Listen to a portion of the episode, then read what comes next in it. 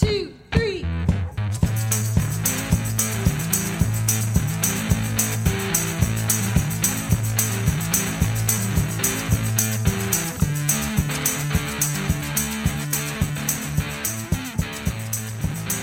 Hey, I'm Gary David. And I'm Adam Gamwell. Welcome to Experience by Design, the podcast where we explore experience designs of all kinds. If you came by, and you're welcome to come by, and looked around my office, you would probably not be surprised to find out that interior design is a big weakness of mine. I really don't know what colors go with what motifs, what furniture matters outside of just pure comfort, how one tries to create flow in space, and anything else that interior designers may consider when going about creating the environments that we regularly inhabit, whether they be in our homes or in our offices or even the well spoken of third place that people try to escape to. It turns out that there is much more to interior design and creating environmental experiences than one might assume, depending upon what you actually assume about interior design and environmental spaces. For instance, the carbon footprint cost of interior design can be really high. And interior spaces of offices can be primary contributors or culprits, as the case may be, toward this carbon footprint. Thus, we might miss the environmental costs of our environments. And as it turns out, that creating change in how we think about our interior spaces and consume products that we gear towards those spaces is a lot more difficult than actually changing the furniture or our wall hangings. Not surprisingly, for those of us who study people, change is hard, and creating a sense of urgency around that change can be even more difficult. And making it aesthetically pleasing or ergonomic adds to the complexity of, of these issues, right? Um, now you got me thinking about ergonomic change. Um, but to help us address these issues, we are excited to have in the Experience Design Studios today Jon Strassner. And Jon is the Chief Sustainability Officer. And he comes to this job after a long, long time of trying to raise awareness and behavioral change around environmental sustainability and the climate. So, a really kind of interesting entree into the world of interior design.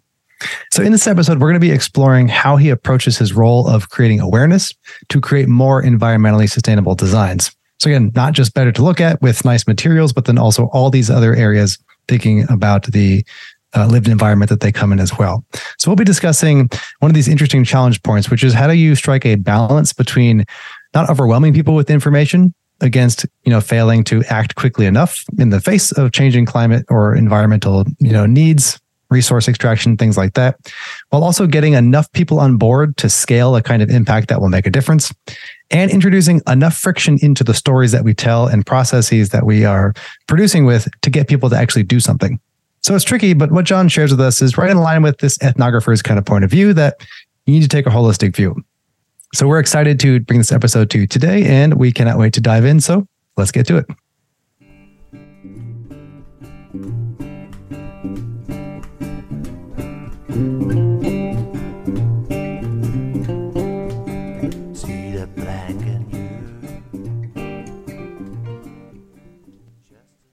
Making shit happen. Well, we're all about making shit happen. And I just hit record just so we can uh, capture the magic because we already started making magic.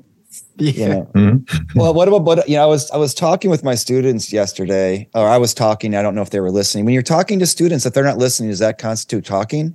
Talking at them. I was talking at my students. Talking at them. Talking at them, and I was talking about innovation, and we were talking about you can outpace people's appetite for innovation and have great ideas that don't go anywhere because people aren't ready for them yet. And thinking about changing paradigms and significantly altering experiences. And so, you know, when you're talking about breaking dishes and getting shit done, are those two things mutually exclusive? Because if, I, if I'm breaking all my dishes, I can't have anything to eat on. I can't have dinner. Yeah. Well, I think it, it it comes back to the adage that you have to have friction to achieve change, and and friction, you know, is is a good thing, although it often creates conflict. And a lot of us don't like conflict but but that's how you that's how you make change. And you know change isn't easy or enjoyable. But i think what's important is if you're going to break dishes or you're going to create friction that it's it's producing something. If you're just going to mm. create friction or break dishes for the sake of breaking dishes then i i wouldn't recommend it, it that would be an expensive way to express yourself you know, unless you have some very strange art art proclivity, I guess. But I think that that's a really interesting, really interesting point too. So I guess thinking about that too in in your work and and or even in the podcast breaks and dishes, you know, what are is is there when you think about this, are, is there kind of a particularly productive form of friction that you've seen in different kinds of cases or studies or working with clients?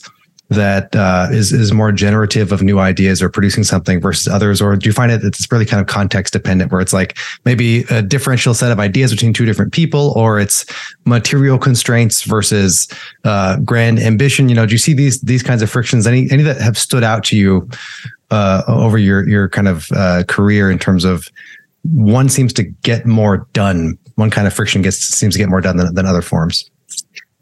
It's a big question. Yeah, yeah. Uh, I, I think in our industry, there, there in the in the conversation that that we're in, which is really climate change and and climate impact, uh, the majority of the friction really is in uh, just addressing status quo, and mm. you know, can you question the way things have always been done, and can you get because when you do that, a lot of times there has to be a cultural shift, right? Or a cultural adaptation. Mm-hmm. And so what we find in this conversation around climate change is, you know, you may have an organization that's saying, uh, you know, we we have to take control of our supply chain, and you you are going to have to make the effort to remove toxins from the product that you're manufacturing. And that means you're going to have to reevaluate your supplier relationships. And you're probably going to have to fire some suppliers and find mm. new suppliers. And that's going to more than likely cost you money and be inconvenient and probably be invisible in the product that mm-hmm. you're manufacturing. But mm. you need to do it because it's the right thing to do. And so there's friction there. You know, there's friction in that push for sure. Because mm-hmm. um, I think when we look really, at yeah, when we look at when we look at sustainability under the under the lens of manufacturing, you know, we're really trying to evolve the manufacturing process to to do everything from lowering operational emissions to uh, impacting embodied carbon. So there's a lot that we're expecting manufacturing to do these days. Hmm. That's it's, it's really interesting point too because oftentimes in the that that middle space of manufacturing between like pure raw materials and and then the consumer side, you know, you're kind of in this in this B two B space. Um, and it's interesting too because it, it's i guess i'm i'm i'm want to i'm teasing an idea out of what you said there thinking about this that is is it oftentimes that if the if the end consumer doesn't see the shift then it makes it harder for the business sometimes to feel like they're justifying the, the change itself like kind of doing the right thing versus being seen doing the right thing? Is there ever this kind of tension too in the b2b oh, versus yeah. b2c arena? Yeah.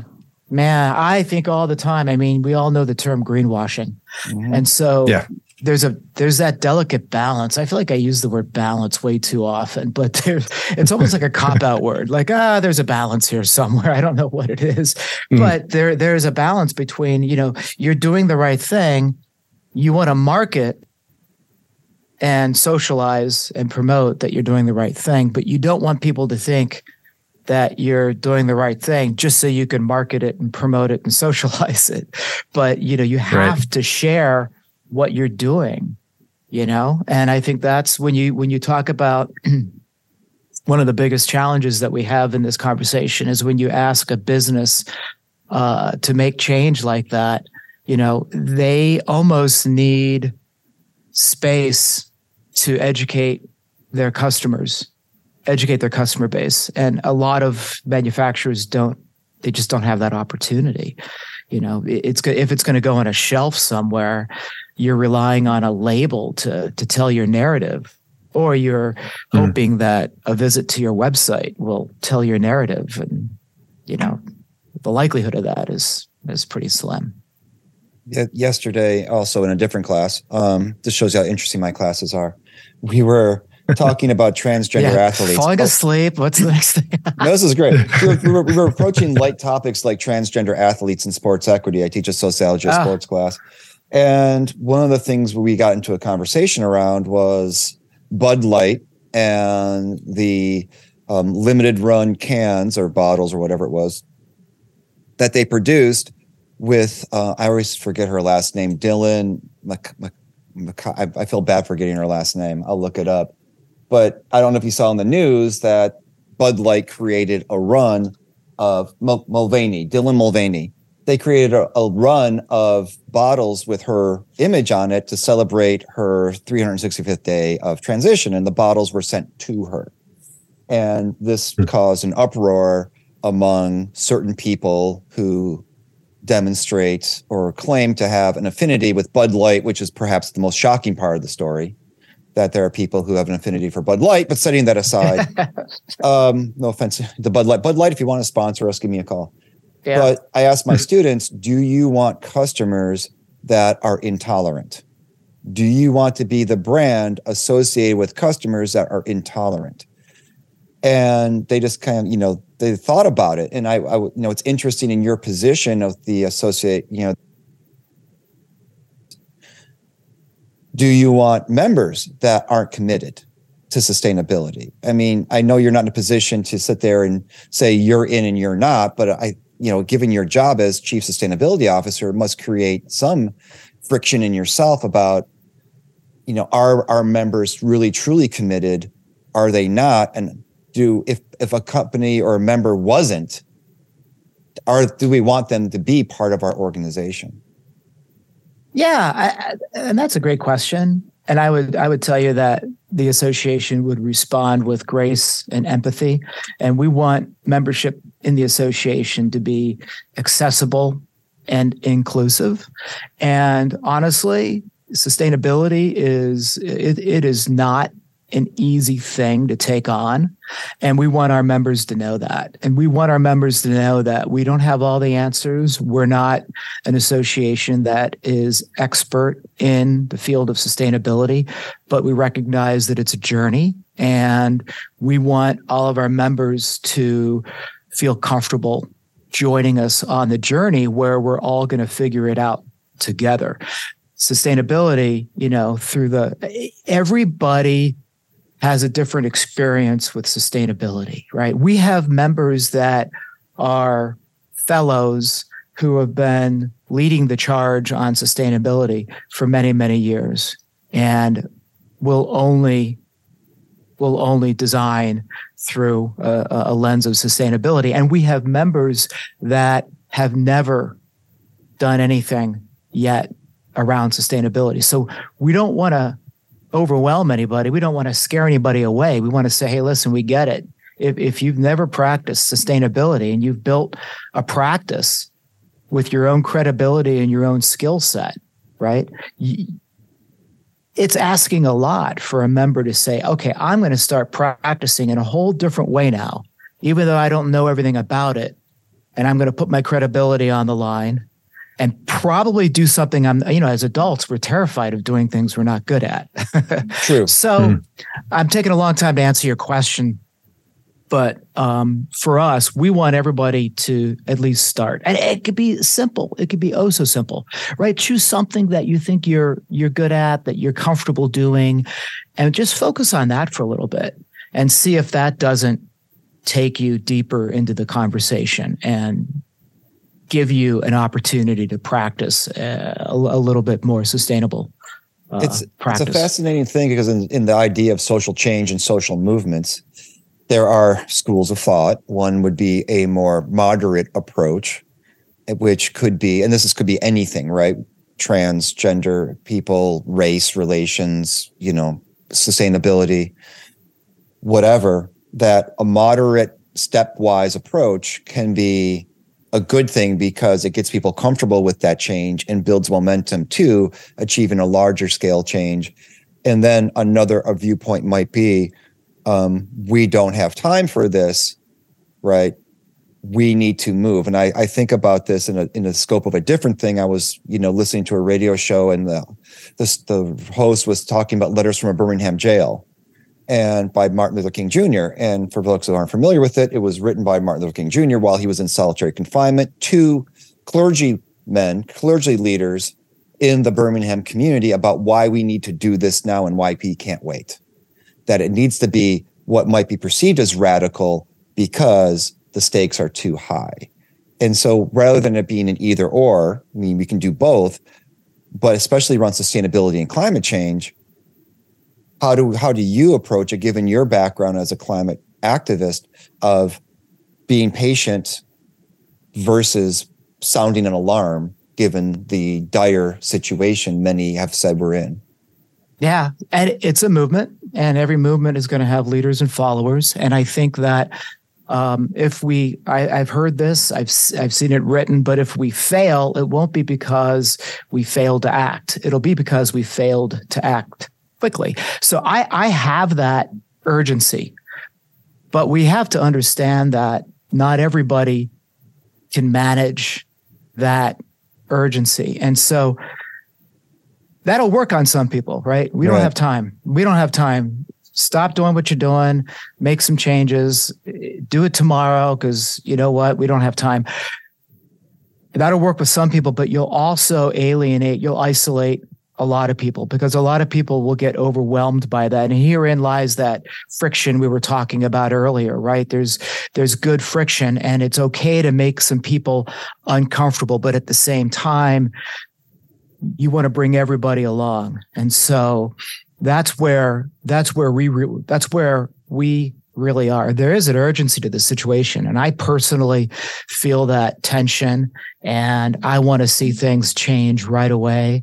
And, um, you know, I would love it if you could just go out there and say, look what the IPCC said. You know, this is a right. dire, dire situation.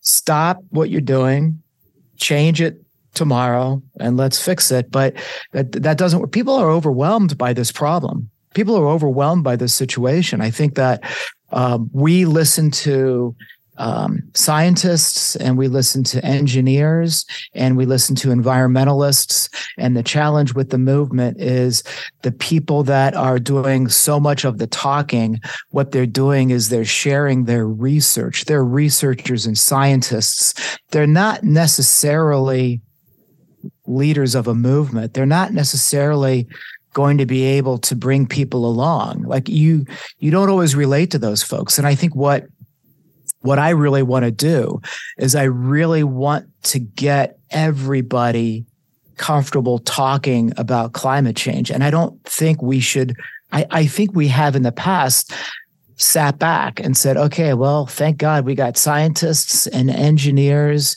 And for a while there, we thought we had corporations who were committed to doing what needed to be done. So let's let them do their job and stay out of the way. And we're kind of past that point. Hmm. And so, I mean, and it's funny because, you know, you mentioned before too that there like balance is the word that gets that's said a lot. And it's like, does that feel like the, uh, a comfortable or uncomfortable word depending on on what we're trying to do with it. But I think that that there is this interesting tension right between like time, as you know, urgency is an element that's part of this equation too that we do have to have to consider. Um, whether it is something like resource extraction or you know rising uh, temperatures or ice cap melting, right, or or any of these different elements, or even just like how much land will be left in Miami in, in 70 years. Um, you know, and so that there is these interesting interesting ideas of like how do we how do we balance in this case to, to, use the b word again like balance the and on one level i think one of the challenges that we face is, is a lot of like quarterly thinking in corporations.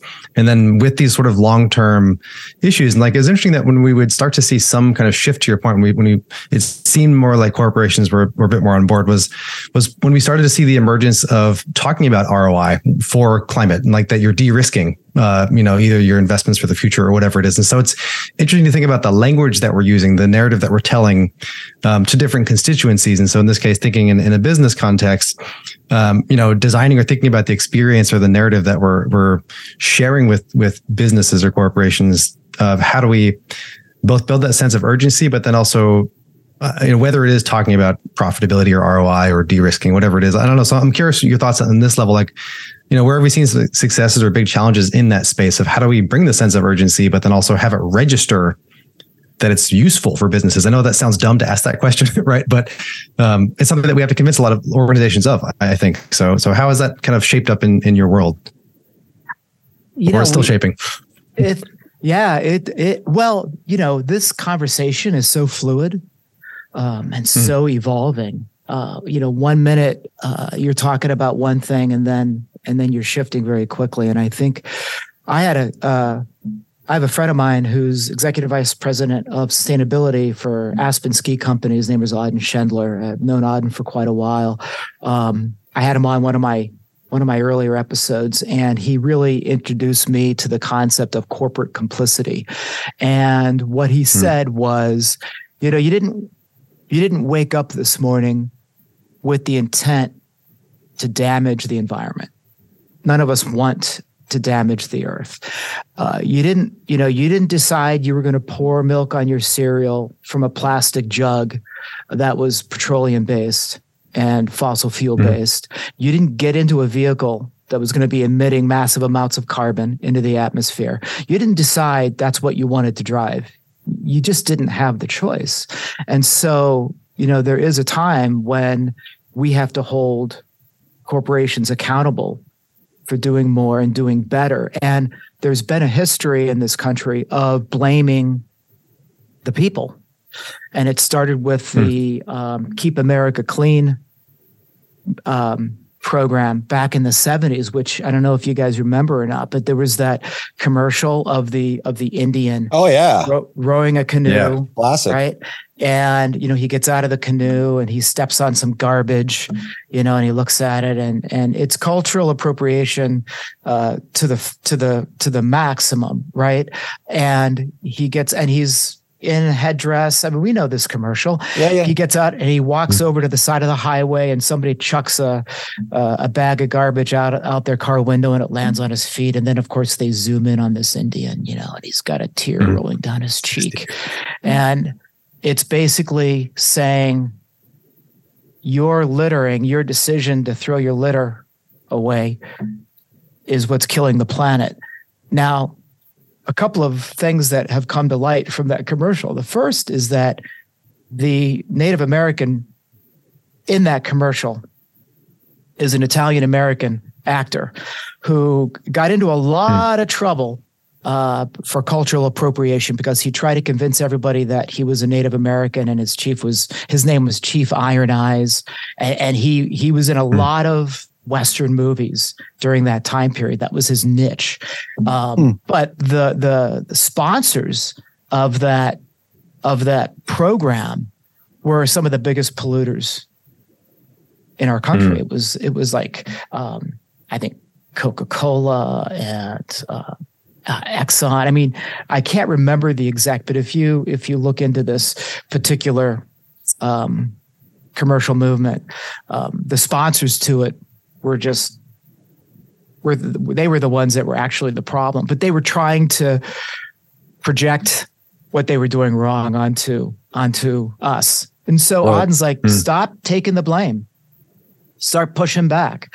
And so I think uh, we've reached a point now where, you know, when I first started to to figure out sustainability, I really was was trying to I was trying to figure out what are the problems? Okay, so we have this massive amount of plastic that's pouring into our oceans and killing marine life. Okay, that's that's a problem. I'm going to focus on that, and then I then I would learn about the next problem and and and find out about that. And I, for me, it was a learning process. And now my process has sort of evolved to activism. Right?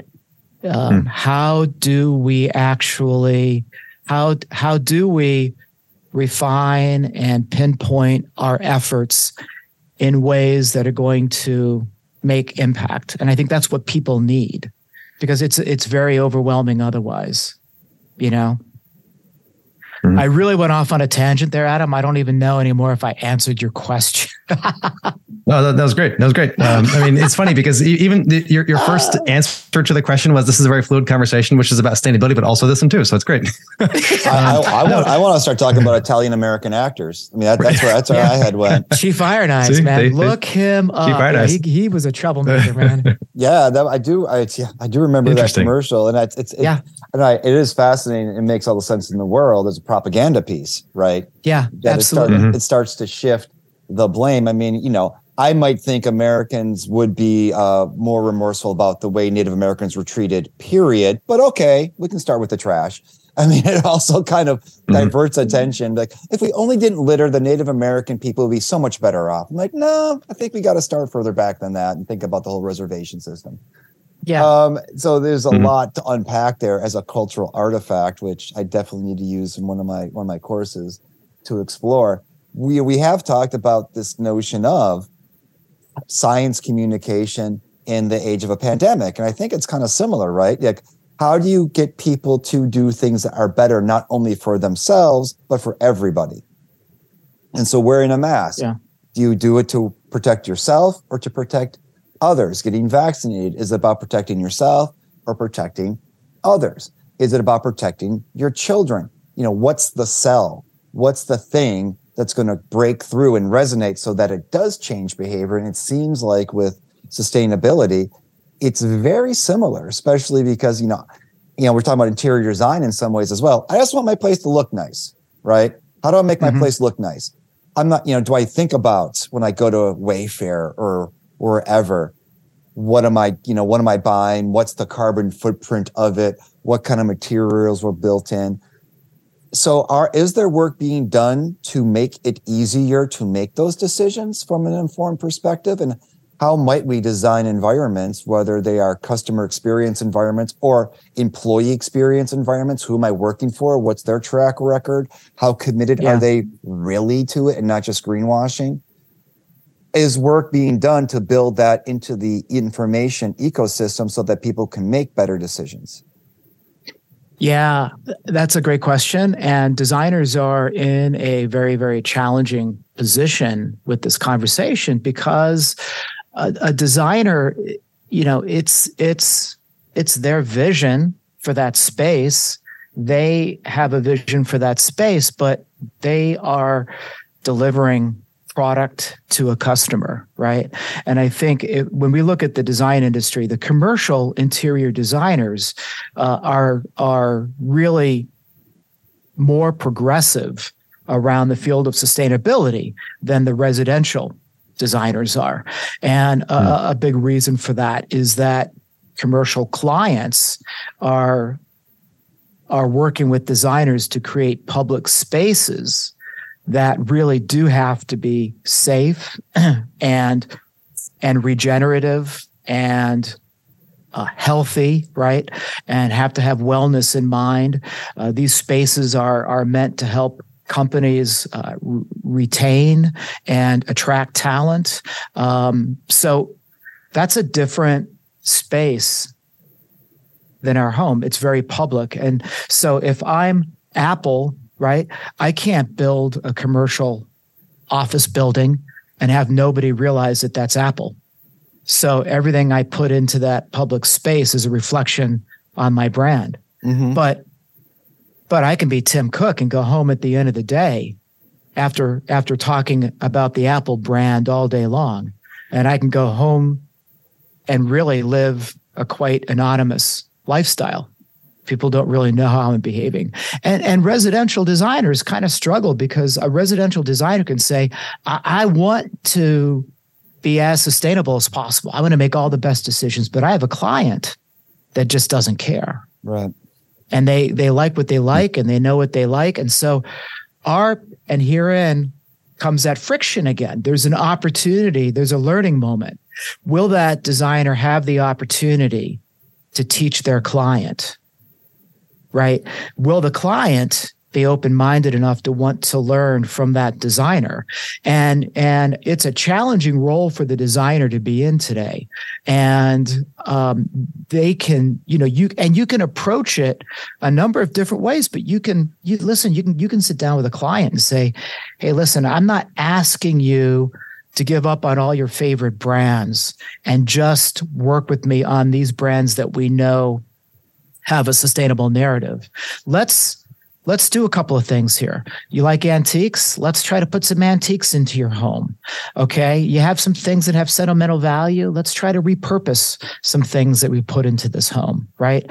Um, so there's there's ways of of weaving a sustainability conversation into the work you do for a client without shocking them right? And there's so many misconceptions hmm. out there now from people that really don't know a lot about it. So it's a learning process. And as an association what we want to be able to do is can we provide our members and, and quite frankly non-members who who want to be who we want to attract to ASID can we provide them with the infrastructure and the foundation to guide them through conversations like this. And so, Gary, to answer your question, yes, there are tools out there now that designers can use to help them make better material decisions. Right. So, um, you can get on the you can get on the internet and there's a a group out there called Mindful Materials that will help you identify sustainable product. Um, there's a there's a there's a company out there called Ecomedes, which um, we have a portal from our website that will take you to Ecomedes, and Ecomedes will allow you to uh, do a data search. You can you can type in conference room table, and Ecomedes will list out for you all the conference room tables that have green certifications of one sort or another. Right. So you can work with a client and say, hey, listen, let's try our best to make this space as impactful as possible, right? And you can start to specify product by a particular certification if you want, which is which is a really nice tool um, to be able to utilize. So we're trying to to get our members comfortable with that conversation, and we're trying to equip them so that they can take a customer through that process. So you're saying it's a balancing act. It's, a, it's a balance, man. There's a balance. So we need to have a balance. You have balanced yeah. conversation. Yeah, there's a delicate balance. Everyone drink every time. If you're listening to this podcast, every time we say balance, drink. But make sure you're at home. Someone else is driving you because I think it's going to get messy pretty quickly. I know it. Mm. I know it. that's that's interesting too. So it's and I, I appreciate thinking through that distinction between commercial clients and residential and, and designers and that challenge because it even it even seems like in this case like mindful materials or ecomedes uh, are are probably poised towards i mean i don't know if people have conference tables in their in their home but like they're they're poised towards commercial clients but that's an interesting uh, I don't know piece because I'm, I'm reflecting on this. So I, I live, you know, Gary and I both live in around Boston, and you know, one of the the big things. Anytime you see any new set of construction in a neighborhood, it's usually luxury apartments. Is what you see. It's not affordable housing. It's not just another house. Uh, and this is always interesting to me because those are like the commercial version of residential buildings in my in my you know limited right. understanding of these two spaces and so like that's that's an interesting like middle ground i guess you know i mean granted there's there's going to be a price point and like obviously who can afford them but uh, i wonder about that too like these kind of commercially oriented residential spaces do you see do you work with clients like that or I guess or is there like some kind of shift that could take place in that arena as well? So, you know, there, when you look at it from a, and I don't know if I'm answering your question or not, Adam. So if I'm not, interrupt me. But when we look okay. at when we look at commercial design and residential design, there's a huge overlap now because obviously commercial mm, okay. space, we want it to feel comfortable. We want it to feel warm. We want to bring aspects of home into work so that employees can feel uh, comfortable and they want to be there all day long, you know? Uh, so you see mm-hmm. a lot of, um, there's a lot of redundancy between residential palettes and residential uh, finishes with commercial palettes and commercial finishes. They look, I mean, you can walk into a, uh, an office um, waiting area and it could look very much like your family room back home, you know? So you, Mm. you get a lot of that. I think if we're talking about multifamily residential design, you know, the, is there a sustainable advantage to that? Is that what you're asking? Because there is, right? I mean, you're you've got it's clearly uh, if you're living in a multi-unit apartment complex, your your carbon footprint is a lot smaller than if you know you and your partner lived in a 2,500 square foot home that you had to heat Mm. and cool and all that stuff. So, you know, there's definitely Yeah. an advantage to that.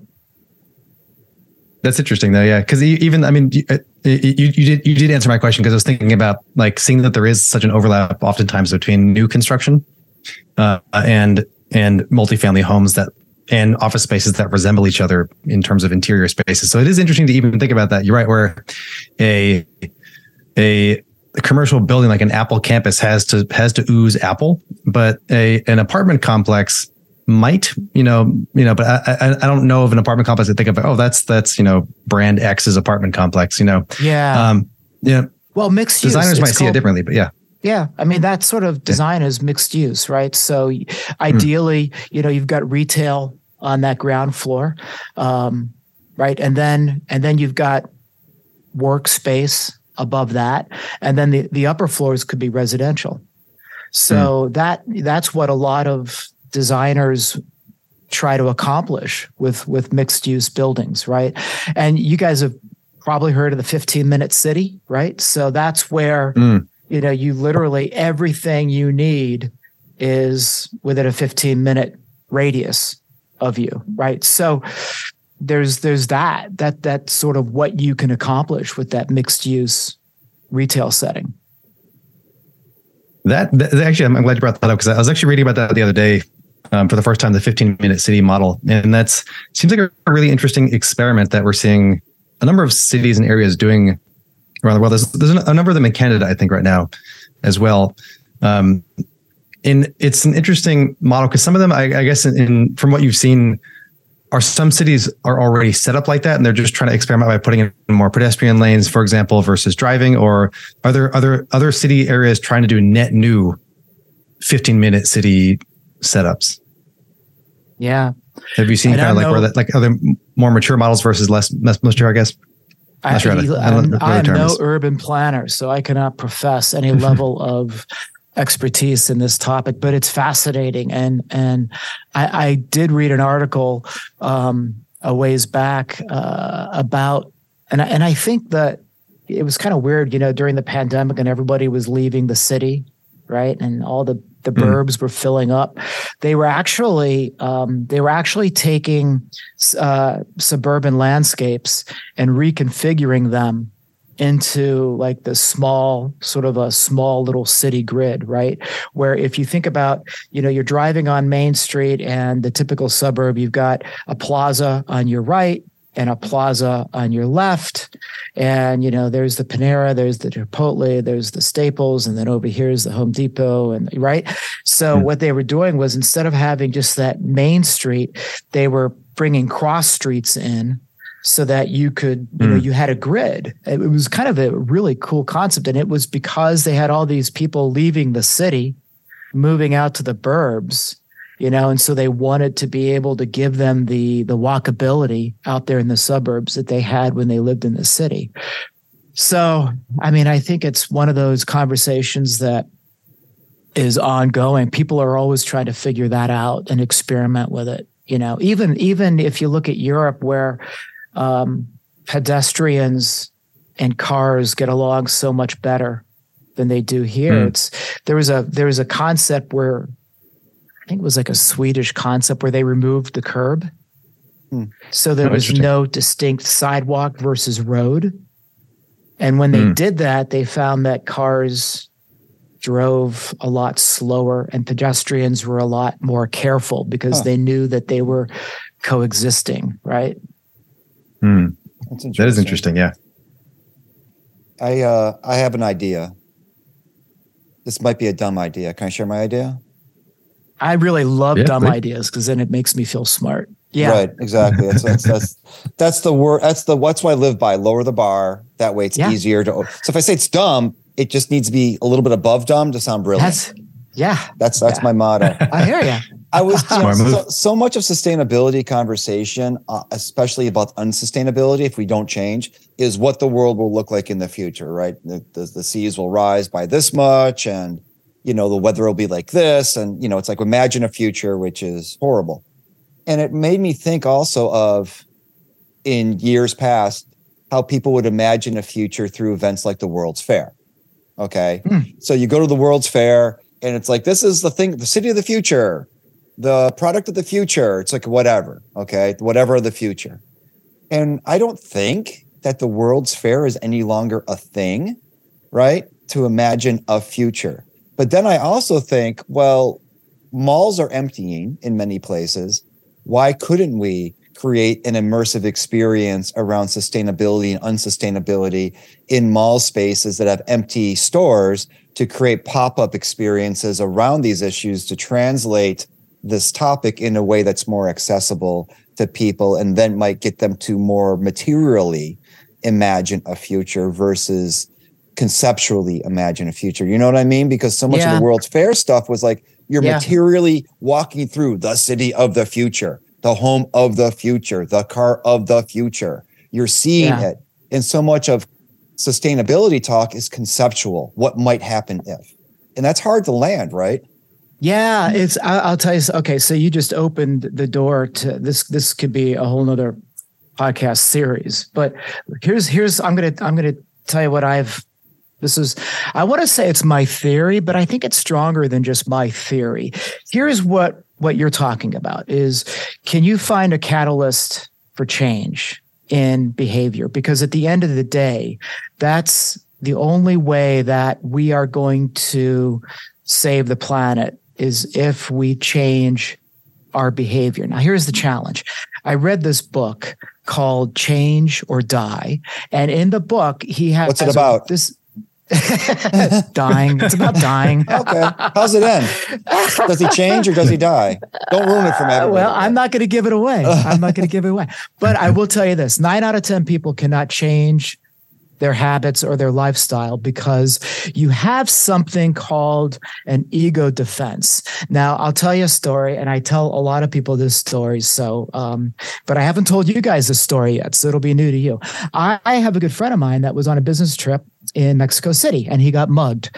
And when he told me um, about this, basically what happened was he was walking back to his hotel from dinner and somebody snuck up on him from behind, grabbed him in a bear hug, threw him down on the sidewalk, broke his shoulder, and stole his wallet and his watch and whatever else they could grab and took off on him. And when he told me this story, he said, You know, when they grabbed me from behind, my initial reaction was to laugh because I thought it was a friend who had snuck up on me and was Mm. just grabbing me. I didn't think for a second that I was being mugged. And and that's Wow. your ego defense. And your listen, you may have heard this, but your ego is not your amigo. Okay. And so your ego defense is there to let you know that nothing bad will happen. And so in this book, Change or Die, he comes up with a, he tells a great anecdote about a heart surgeon. Okay. So if you guys, if we went to a medical association conference back in the 1950s, okay, and then we we we got back in our time machine and we went to a medical association meeting today, they would be talking about the same three strains on our healthcare system. And I bet you guys can guess what they are because they haven't changed. Diet, there's heart disease. diet. exercise, and smoking. Yeah. Hmm. Okay. And the problem is that people can't change their, you go to the doctor and the doctor says, listen, you are a prime candidate. You're, you're a walking heart attack. I, I can't tell you how unhealthy you are. You overeat, you smoke, and you don't exercise. You're a perfect candidate for open heart surgery. So unless you want to have open heart surgery, you better change your lifestyle. So you're scared sitting in the doctor's office and you agree vehemently that you're going to change your lifestyle. So you go home and you tell your wife, um, nothing but salad for me from now on. I'm going to stop smoking cigarettes and I'm going to take the dog for a walk around the block. And that's my first start, but I'll be running 5Ks by the end of the month. And what happens is you adapt to that lifestyle for about a week. And then your ego defense kicks in and says, Hey, don't worry. Nothing bad's going to happen to you. That doctor, that conversation with the doctor was a long time ago. And today, don't you feel good? Yeah, I feel good. So you go back to the cigarettes and the overeating and the no exercise because you know you also have technology on your side. If something bad happens, that doctor can give you open heart surgery and give you the stents and everything else that you need to get your heart cleaned up. So you kind of fall back on technology. And we're dangerously close to that point in the sustainability conversation because we think it's not going to happen in our lifetime. And now experts are saying, yeah, but it'll probably happen in your grandchildren's lifetime. And even that isn't quite enough to motivate a lot of people to change because what we need is we do need people to change. But you know what's happening now? Green technology. So now people are looking at green technology and saying, ah, you know what? I don't think I'm going to have to change because now we're going to have offshore wind turbines and solar, right? We're going to have all this green technology. I kind of feel like I'm going to be able to keep doing what I'm doing. And guess what? Planet's going to be just fine. Because, you know, we, we all mm-hmm. grew up never talking about the planet. Nobody ever said the planet's in trouble we we could never even conceive that the planet would be in trouble. Except for that one so, Native American guy who was really Italian. He knew. Except for Chief Iron Eyes. Yeah, he knew. He knew. He knew. So that's my that's my my theory. That's why we're having such a hard time with sustainability. Is is that you know, honestly, I just read a stat the other day. The top one percent emit as much carbon as the poorest fifty percent of the globe. Wow. So yeah, it's a challenge, man. It's a balance. It's a balancing act. I didn't say it. I said challenge. I know. I just wanted. I just wanted people at home to drink. Um, ah. Loosen up, because you know, again, we don't know if the person changed or died, but it does seem that not only does the person who is smoking, exercising, not exercising, and not uh, eating well, they are besieged by products which are made with high fructose corn syrup right? They are besieged mm-hmm. with besieged with things that are there to keep them comfortable at home, and they are besieged with you know infotainment that promotes the activity that's harmful for them. Gary, think about it. I you know to what we were talking about earlier, the the climate movement is trying to engage these people to right. act. But but what have we done to mitigate their experience or to moderate their experience? Right and and and that's i think that's a, a huge disconnect.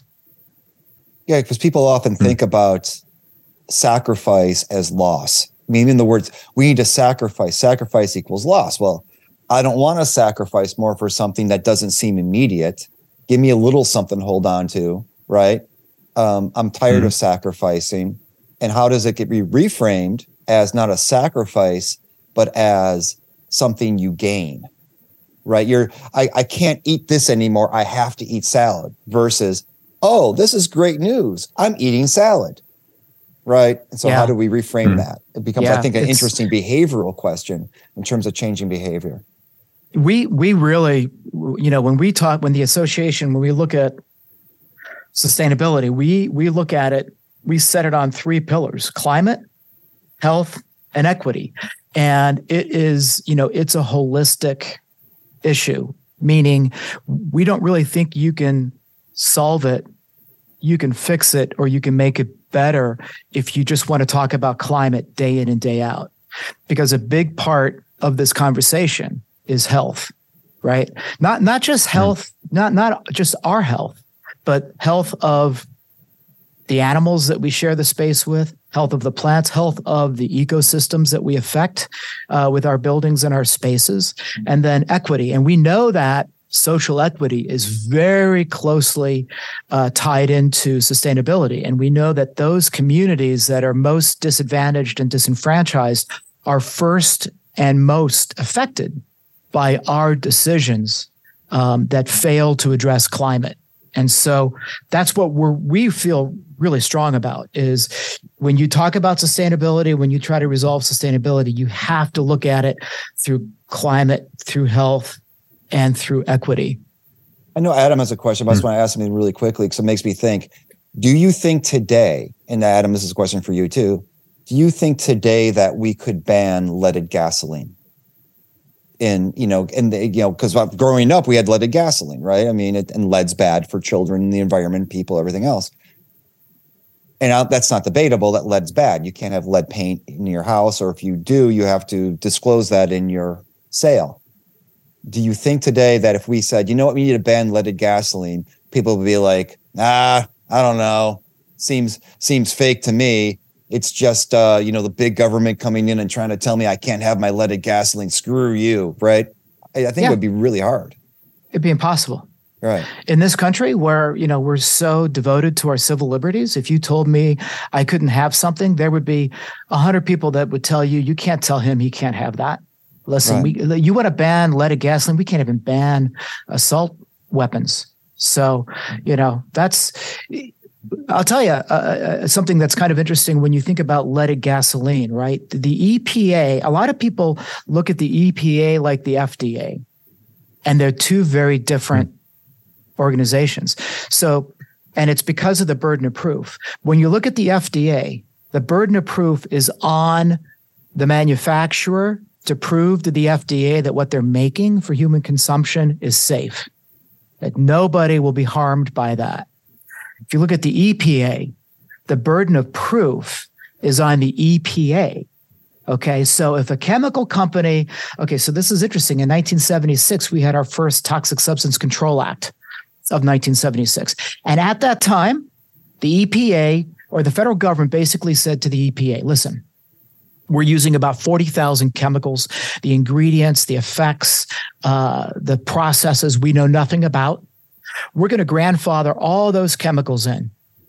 Okay, we're going to, you have to make all of those things legal. Uh, for manufacture and for consumption in one way or another.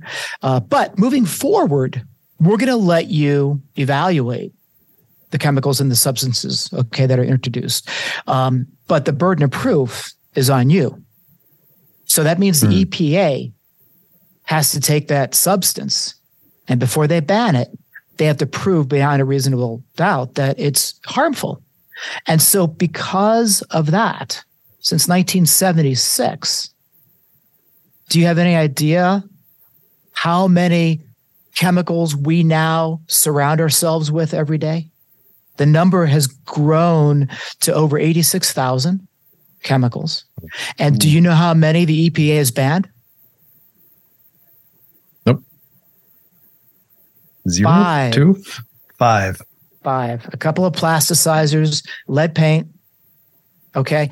And they banned asbestos, but it's not really banned because chemical companies came out and said you can't ban asbestos because we need asbestos in the manufacturing process of some of our product. And so that's where when we get when we start talking about toxic materials, that's how that is such an important conversation to have because exposure happens at so many different levels.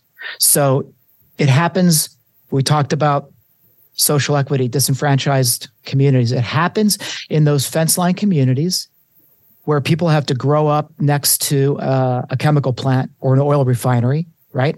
It happens within those plants and refineries, factory workers that have to go in and work with those toxic substances every day.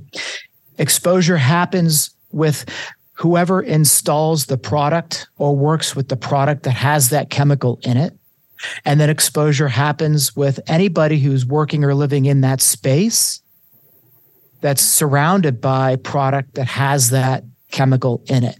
So exposures are so there's like five different exposure levels for for toxic mm. ingredients, and and the ridiculous thing is that um, they talk about body burden. Have you heard that term, body burden? Body burden mm. is that is a reasonable amount of toxin that your body can absorb before you get sick.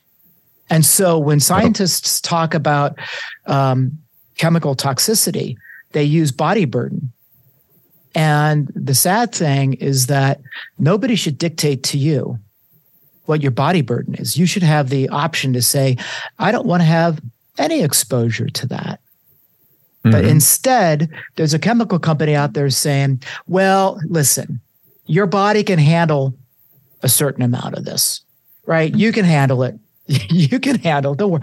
And it's it's that's where we are as a society, and it's really sad that we're so chemically comfortable, right? And this is a big part of sustainability because about ninety percent of the toxic chemicals that we produce in this country are petroleum based. So, mm. and and that's the other thing is as we we're so addicted to plastic right? Since the 1950s, we started using it. Plastic consumption continues to rise and rise and rise. And we know plastic is petroleum based. So as we move towards electric vehicles, right? And that's a slow process. I think we all know what the fossil fuel industry will do. They will start to push us towards more plastic consumption.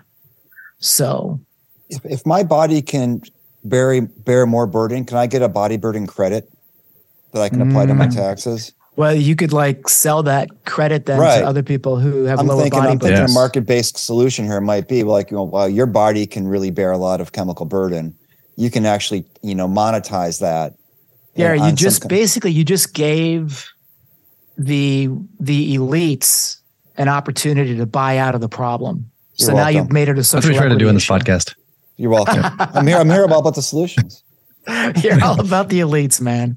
That's right. Anybody who knows a sociologist will tell you we very often are about the elites.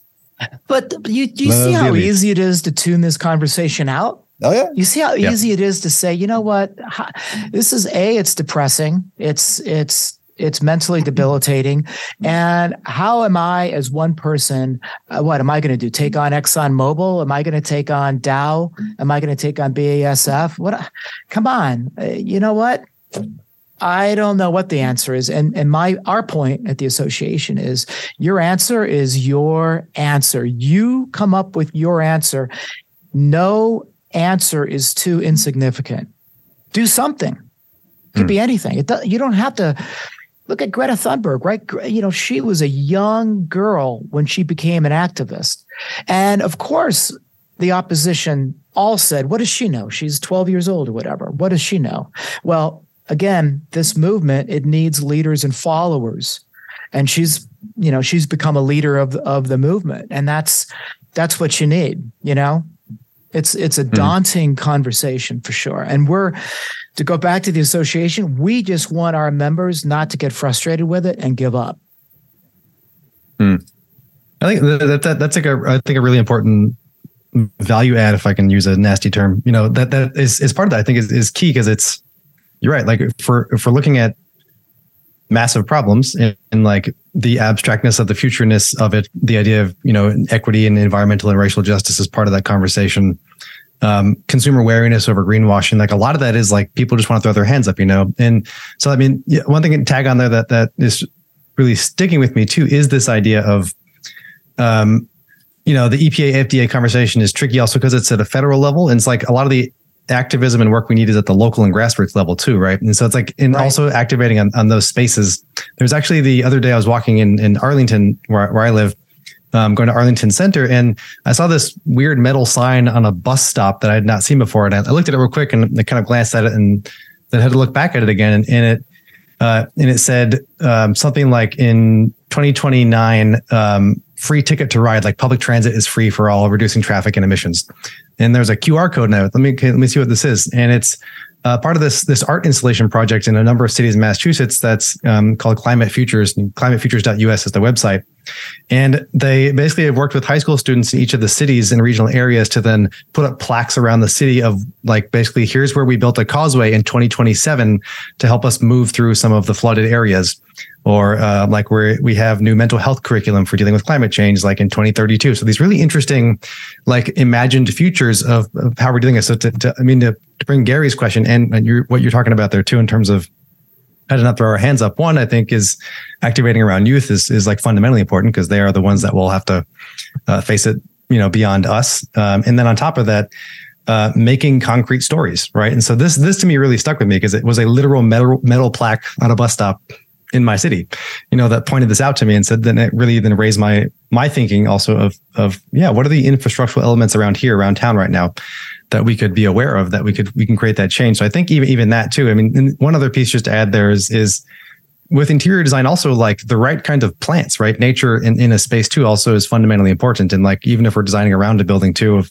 using native plants and pollinators you know versus golf grass um, you know and like yeah. what we're putting around spaces so i think both both plants and and, and young people two plants things that, that come to mind there and, in terms of. and of by the way it. you know who else could help hollywood mm.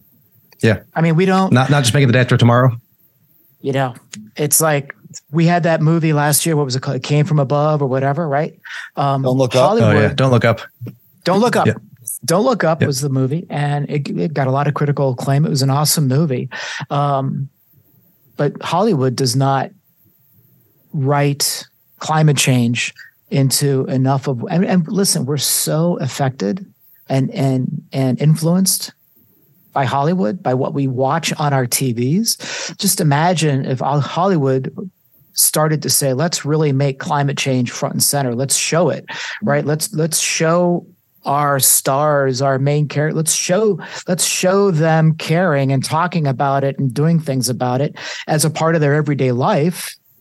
That would be awesome right? Then then the rest of us would say wow you know uh, those everyday people that i'm watching on tv are doing little things uh, you know they're picking some litter up off their beach or they're cleaning up a park and it's a part of the storyline. It's not this episode is about beach cleanup. No it's not. It's written into the everyday life of of a character i think that would be that would be huge I'm going to make a climate change haunted house for Halloween. That's what that's what Adam's idea gave to me. Like, what would that look like? you know, a climate change haunted house that people are walking through. I mean, going back to this idea of immersion into mm-hmm. a future, right? It's kind of you know, you think about VR environments or augmented reality environments, things to make it tangible. And the thing with Hollywood, even with like Day After Tomorrow or any of those, is it seems so enormous that it seems unreal.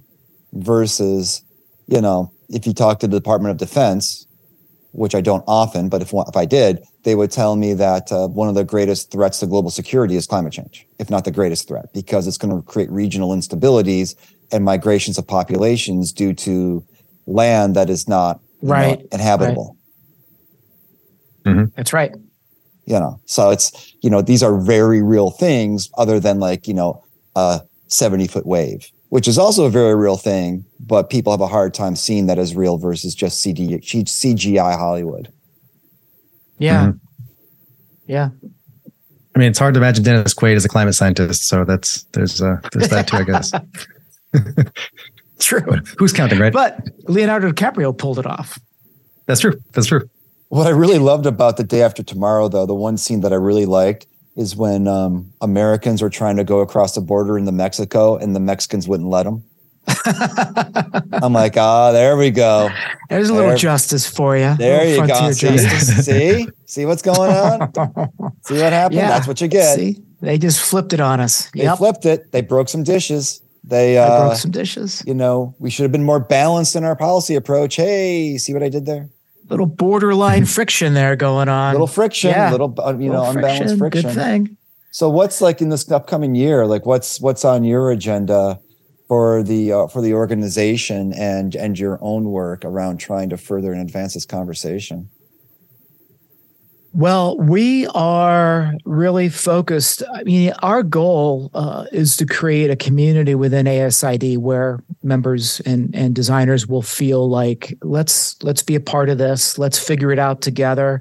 Um, let's not be overwhelmed. And so, we sort of uh, from the association side of things, we're focused on on three areas. We're focused on knowledge and learning.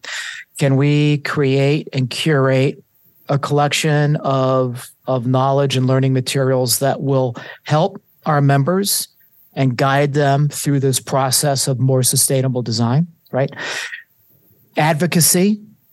can we create we've got you know 45 chapters across the us can we create advocacy in each of those chapters such that each chapter whether you're the the, the, chapter in new england or the chapter in northern california you're you're addressing sustainability and there's some consistency and stability in the way that you are addressing it and i think it'll be interesting because you know the sustainability issues that Northern California chapter is trying to deal with would probably be very different than the sustainability issues that our Texas chapter would be dealing with, right?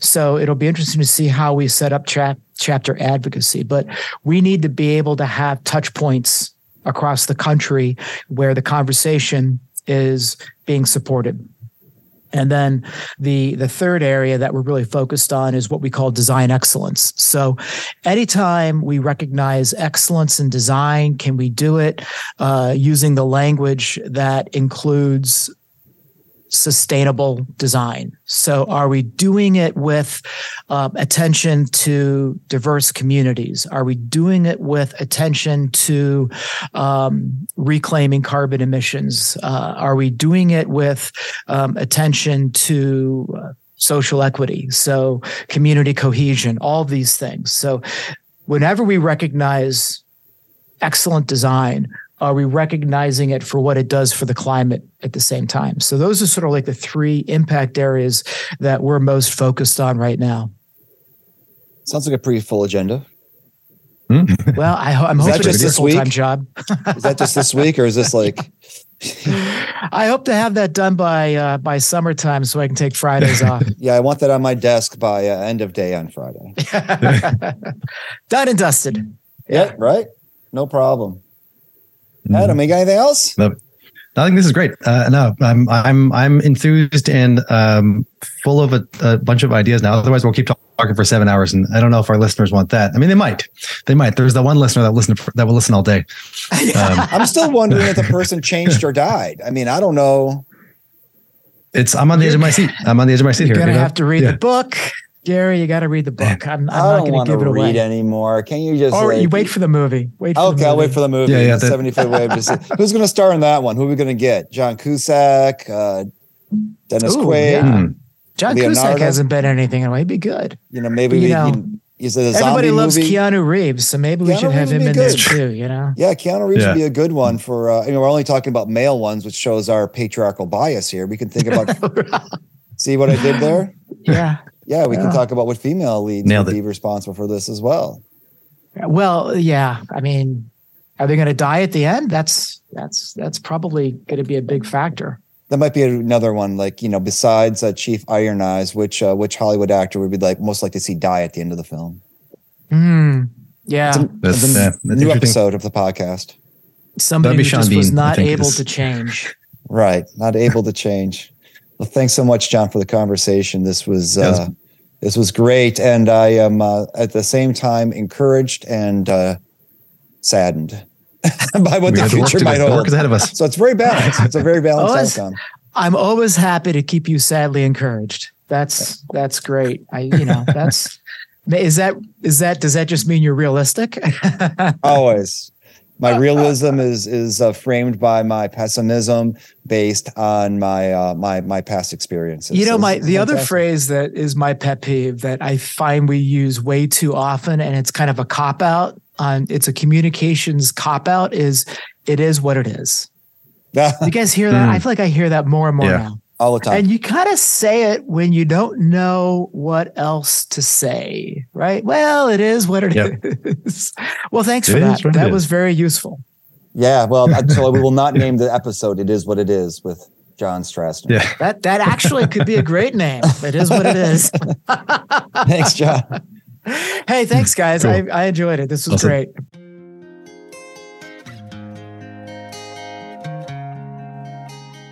We would like to thank Jon Strassner of and the Breaking Dishes podcast for talking to us about his work and vision. You can find more about what he does and links to it in our show notes. And as always, we want to hear with you. So hop in conversation with us and think about these questions for today's episode. In what ways do you consider environmental factors in sustainability in your designs? Or do you? And if you don't, why not? How has your organization dealt with trying to create sustainable interior designs or designs of different spaces? And most importantly, what features would you want in a climate change haunted house? Hmm. that doesn't sound scary. I don't know what does. You can send us a message at feedback at experiencexdesign.com or jump in the conversation on our LinkedIn page. And in case you don't know, you should definitely subscribe to our newsletter over on Substack. We'll have that link in the show notes. We are extending the conversations from audio into text because people like both kinds, and so do we. So hope you enjoyed us and will join us there as well. And as always, thank you so much for listening. If you made it this far in the podcast, you listened to the whole thing. So give yourself a big pat on the back and a hearty Yay. congratulations. As we always like to say, experience design is a ever and growing field with lots of people doing lots of interesting things, and we're happy to occupy a small part of that growing profession. We love bringing you this content, love talking to our guests, love sharing what they do with you to hopefully impact your own work and your own experiences. If you're an experienced design company or professional looking to increase your profile, reach out to us to talk about sponsoring an episode, appearing on an episode, or sharing your ideas about future episodes. And as always, you can also support and show your appreciation by buying us a coffee through our Buy Us a Coffee link at our experiencexdesign.com website. Be sure to share your feedback at experiencexdesign.com. And as Adam said, subscribe to the Substack, subscribe to the podcast, and be part of the community so we can keep you up to date on all the Experience by Design happenings. So, with that, folks, as always, be safe, be kind, be well, and please be here for the next Experience by Design.